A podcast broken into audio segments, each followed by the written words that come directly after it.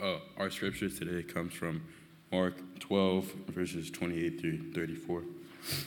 One of the teachers of the law came and heard them debating. Noticing that Jesus had given them a good answer, he asked them, Of all the commandments, which is the most important? The most important one, answered Jesus, is this Hear, O Israel, the Lord our God, the Lord is one. Love the Lord your God with all your heart, and with all your soul, and with all your mind, and with all your strength. The second is this love your neighbor as yourself. There is no commandment greater than these. Well said, teacher, the man replied. You are right in saying that God is one, and there is no other but Him. To love Him with all your heart, with all your understanding, and with all your strength. And to love your neighbor as yourself is more important than all burnt offerings and sacrifices. When Jesus saw that he had answered him wisely, he said to him, You are not far from the kingdom of God. And from then, no one dared ask him any more questions. This is God's word.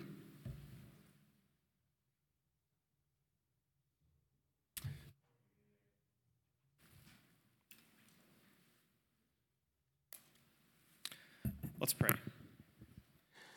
Father, we thank you and praise you for your word. We thank you, Lord, that it's true. We thank you that you meet us with it, with encouragement, with challenge, with correction, and with the hope uh, that we have in Christ Jesus. I pray that as we hear your word, Lord, that you would make your gospel clear to your people, despite my own shortcomings and inadequacies. We know, Lord, that you are enough. Let your people see you today. In Jesus' name, amen.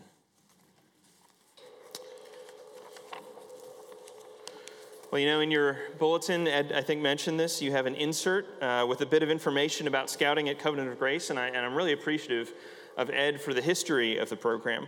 Um, there's just a wonderful legacy of service um, and love in that ministry. I'm personally quite grateful for all the leaders who give of themselves and their time to serve youth at this church and in the community. Uh, whether through Eagle projects, service days, or supporting us in serving the community, Scouting blesses Covenant of Grace, and I sincerely hope that this church is a blessing to you, Scouts. Uh, but it wouldn't be possible without the adult leaders who give so much of themselves. And knowing many of you, I know that for you, um, you consider it a joy. You know, the Scout oath begins with a statement On my honor, I will do my best to do my duty to God and my country. And I'm going to pause it there. On my honor, I will do my best to do my duty to God and my country. You know? That's a good statement, an honorable statement to make. It's a worthy promise to make. But I want to ask you this morning what is your duty? What is our duty? What is our duty to our country, to our neighbor? What is our duty to God? How do we measure whether we are doing it, and is it even possible to achieve? You know, in our scripture for today, an upstanding member of uh, the community, uh, a teacher of God's law, he came to Jesus and he asked him for the most important of God's commands. In other words, what is our greatest duty? Jesus answered that question in a way that can bring both incredible comfort but also a challenge.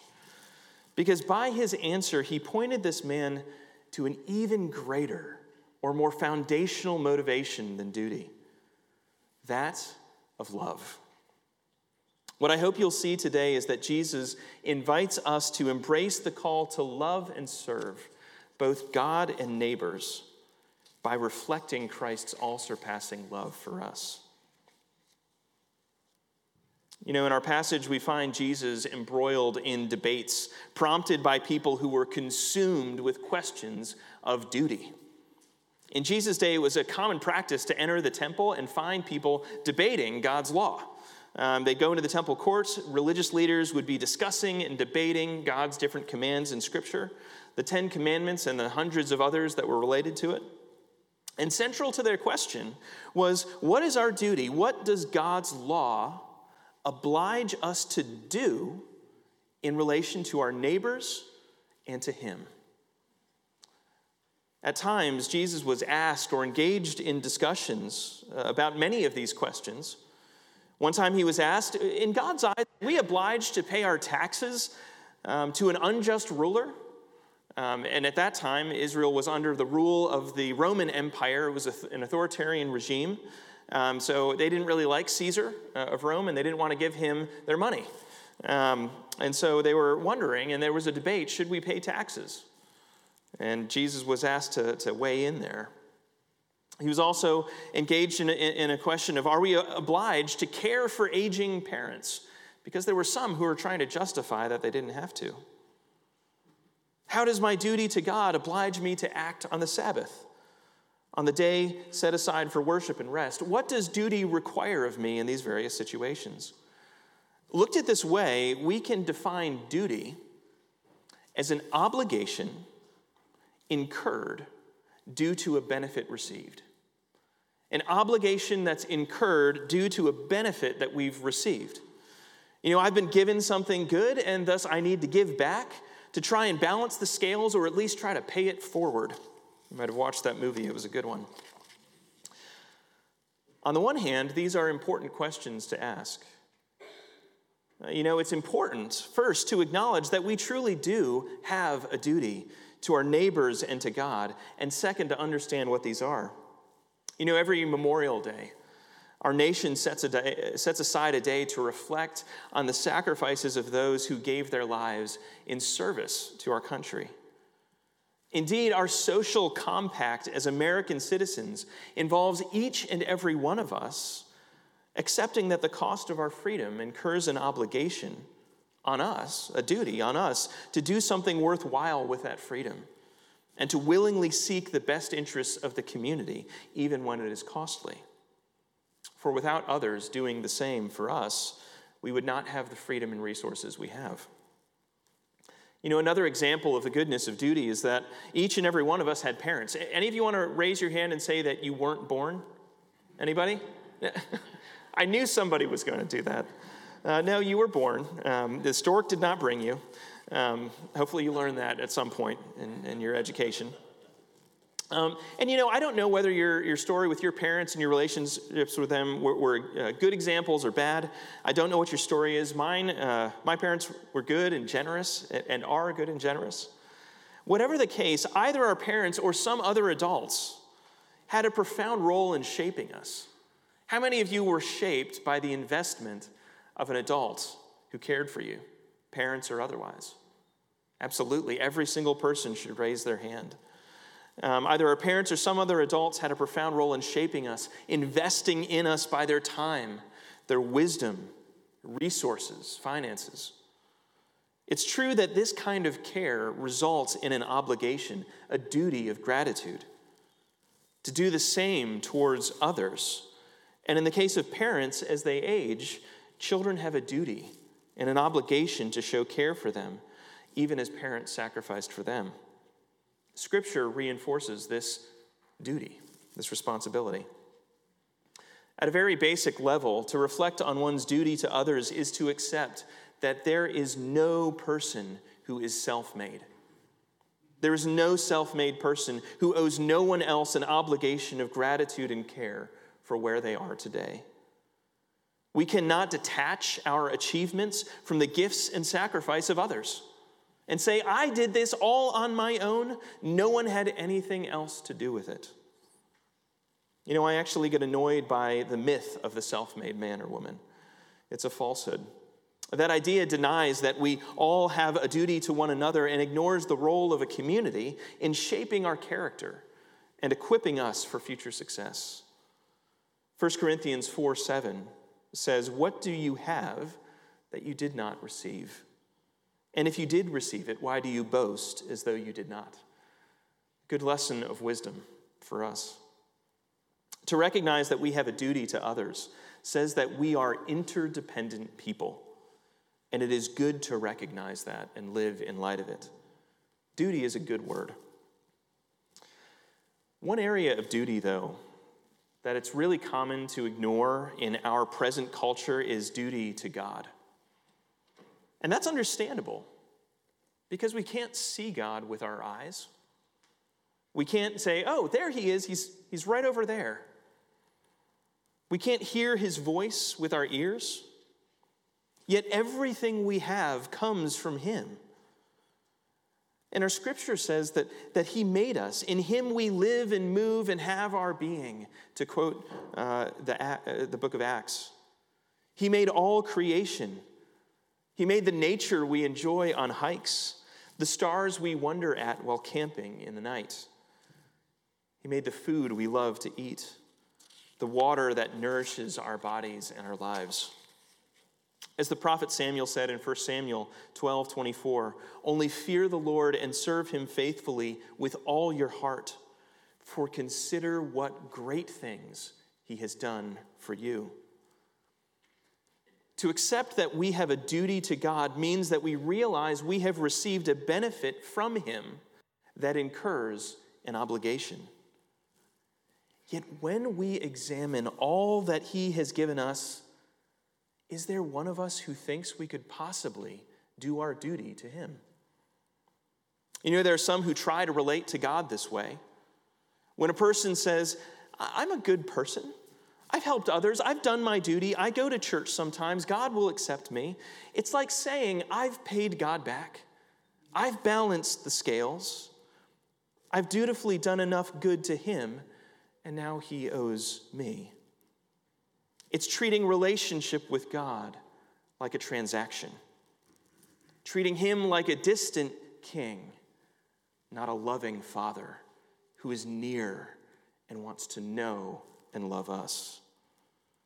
For the reality is that when it comes to God, we can never measure up to our duty. There is not a single one of us that can truly do our duty to God. For not only has He given us such wonderful things, but the commands he put in place for our good, we don't keep if we're honest with ourselves. The Apostle Paul in the book of Romans says that there is no one righteous, no one who hasn't broken God's commands, no one who hasn't failed to do their duty. No, not one. All have fallen short. All have sinned and fallen short of the glory of God. The problem of sin means that no amount of effort can ever cover the gap or balance the scales.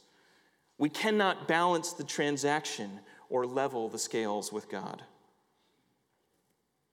But you know, there's good news. And the good news, however, is that God isn't looking for us to balance the scales. He's not looking for us to pay him back or even pay his grace forward. The obligation is too great, the cost is too high. No, he calls us to relate to him on the basis of something deeper than duty, and that's love. In his response to the religious leader, Jesus says that there are two commands greater than any other commandment in Scripture. And really, he says they sum up the entirety of God's law love God with all your heart, soul, mind, and strength and love your neighbor as yourself. In citing these two commandments, Jesus actually quotes from the Old Testament. Kaylin read from one of those Old Testament passages in Deuteronomy this morning. Uh, the other one's from Leviticus. Uh, they're two books of God's law. Jesus says that these two sum up all of God's law.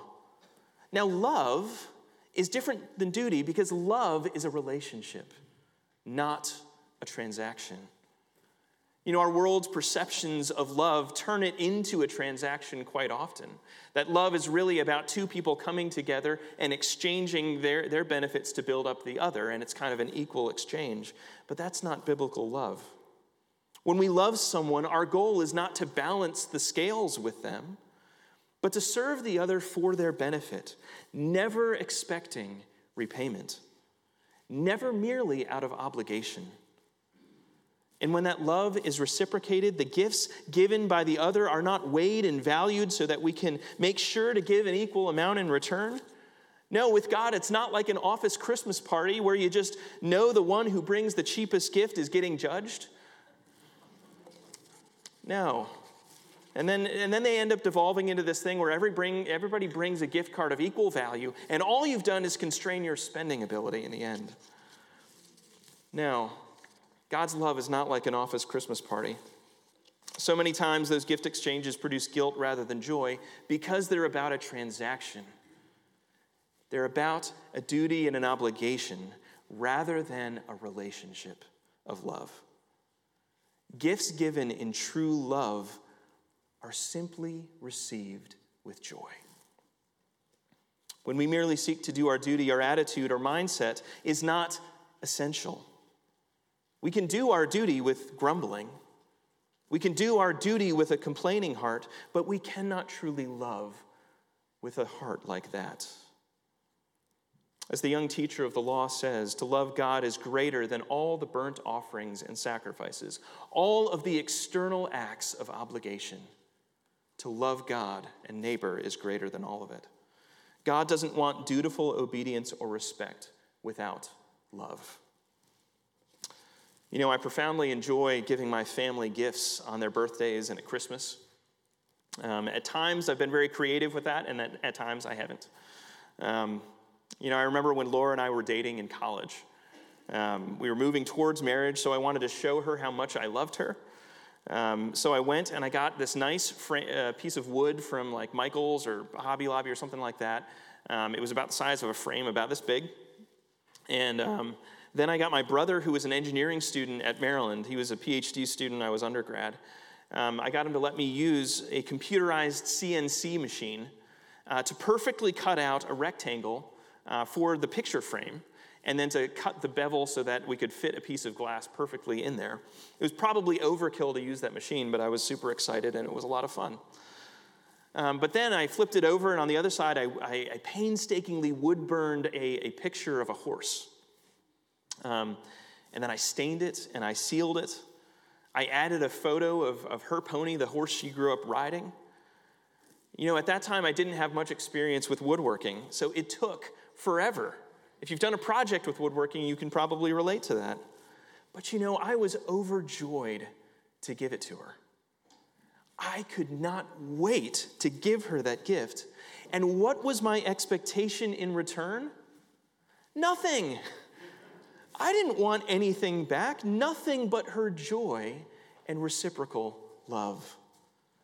In fact, how do you think I would have felt if she tried to pay me back or balance the scales? if she felt like that gift incurred on her an obligation to reciprocate the same. It would have cheapened it. Unlike office gift exchanges where people get annoyed if someone goes over the price limit or gives less than someone else, my gift to her did not produce any obligation or duty, just love and the desire to bless the other. It had the effect of knitting the relationship closer as we express love to one another. And that's what true gifts do. This is how it is with God through Christ Jesus. As I mentioned before, it is impossible for us to ever truly do our duty to God. But the good news is that God has decided to show his love for us anyway, despite the fact that we could never measure up. The Apostle Paul wrote in Romans 5 8, God shows his love for us in this, that while we were still sinners, Another place it says enemies. While we were still sinners, Christ Jesus died for us. What this means is that just like I gave a gift to the one I loved, just like you show love to your friends and family, never expecting repayment or a quid pro quo, so Jesus kept God's law on our behalf, fulfilling our obligation. And more than that, he went to the cross to pay the price for our sin for those who trust in him by faith, that we might be forgiven and restored to a forever loving relationship with God. And he doesn't want you to pay him back for it. The life of one who would follow after Christ is not about paying him back. It is not about honoring our obligations or doing our duty to him. Loving God and loving neighbor with all our hearts is simply the heartfelt response of love to one who has given us a priceless gift. That's why when the teacher of the law responds favorably to Jesus' answer, Jesus says to him, You are not far from the kingdom of God. And you know, I imagine him saying this with a smile. Because on the one hand, this is encouraging because Jesus is honoring the young man's wisdom and humility, where so many others who lack humility would simply have challenged him. But for this young scholar, these words would have been confusing and scary as well.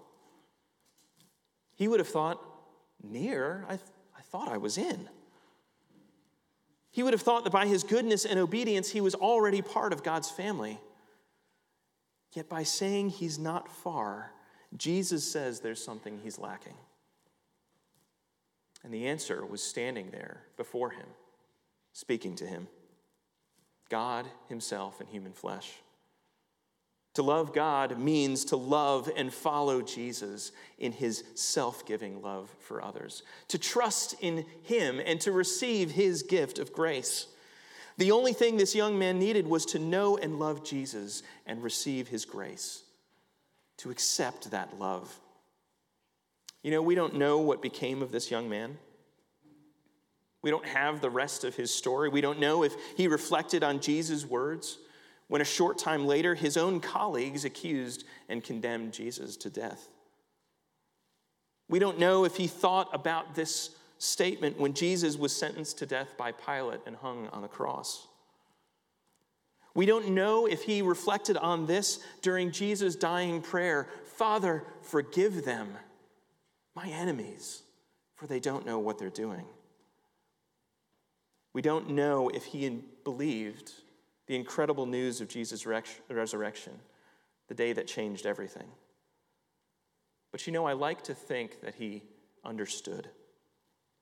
And in understanding, received the love of his Savior and stopped trying to pay God back. You know, there's an incredible thing that happens when we receive and we reflect on the love of Christ Jesus in giving himself for us. His love changes us. If you have ever experienced love, you know that love changes you, and never more so than the love of Christ Jesus. His love changes us from people given to self protection and self centeredness to become people who find our greatest joy in displaying His love to others. Embracing our call to love one another as He has loved us becomes an act of joy and longing, no matter the cost. Brothers and sisters, that is the gospel, the good news that Christ Jesus has given himself in love for you. Receive it. Don't try to pay him back. Simply reflect his love in joy to him and to a world that so desperately needs to see it and experience it in you. Let's pray. Father, we thank you and we praise you for your grace to us in Christ. Help us to see the distance between our obligation and our ability, but then also to see in the cross and the empty tomb the gift of love that says, I've done everything necessary to be in relationship with you. Thank you so much for your gift of grace to us in Christ. In Jesus' name we pray. Amen. At this time, we're going to approach the Lord's table, but I do want us, as we approach the table, um, to confess our sin together because this table is about trusting Jesus. Uh, so we're going to confess, um, we're going to make this confession together, um, and then I'll give the words of instruction for the table. Let's read this together. Merciful Lord, we confess that with us there is an abundance of sin but in you there is the fullness of righteousness and abundance of mercy. We are spiritually poor, but you are rich, and in Jesus Christ came to be merciful to the poor. Strengthen our faith and trust in you. We are empty vessels that need to be filled. Fill us. We are weak in faith. Strengthen us. We are cold in love. Warm us. And make our hearts fervent for you that our love may go out to one another and to our neighbors. Through Jesus Christ our Lord. Amen. As we come to the table, I just want to offer some words of explanation and encouragement for how we celebrate it here at Covenant of Grace. I do want to let you know that, uh, that this table represents the meal that Jesus had with his disciples before he went to the cross but it's also a meal of faith. Um, when we participate in this. It's not uh, snack time at the end of church, as I may have uh, thought when I was a child. Um, what it is, it's actually a confession of faith with action. Um, when we eat and drink of this, we proclaim the Lord's death until he comes again. So I encourage you, if you have made that profession of faith and you're part of a church that believes the gospel, you are welcome to participate here. But if you haven't made that profession of faith, if you haven't trusted in Christ, it's not that we desire you to be excluded, but I don't want you to confess with your actions